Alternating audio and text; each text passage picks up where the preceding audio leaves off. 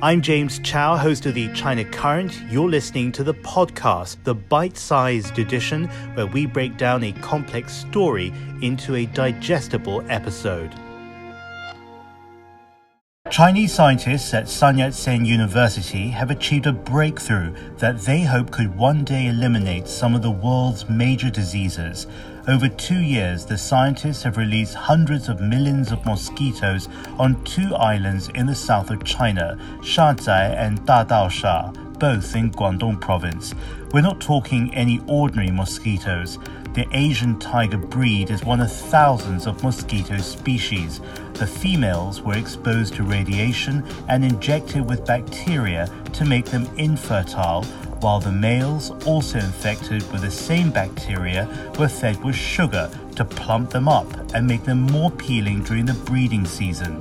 Then they were introduced to Shazai and Dadaosha to wipe out the native mosquito populations.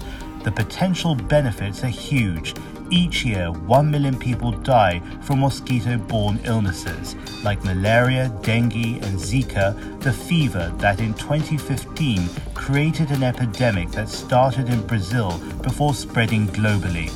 2015 was also the year that Tu Youyou, a pharmaceutical chemist, won the Nobel Prize for turning to traditional Chinese medicine to create artemisinin, a cure for malaria that has saved millions of lives.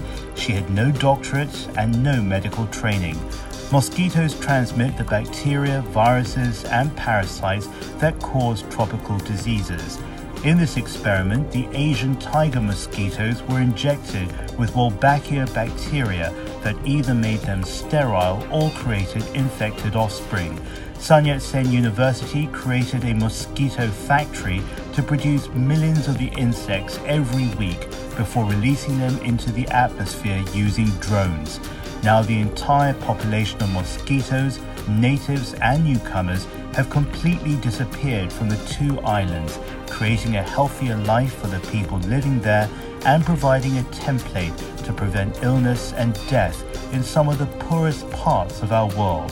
This is James Chau for the China Current.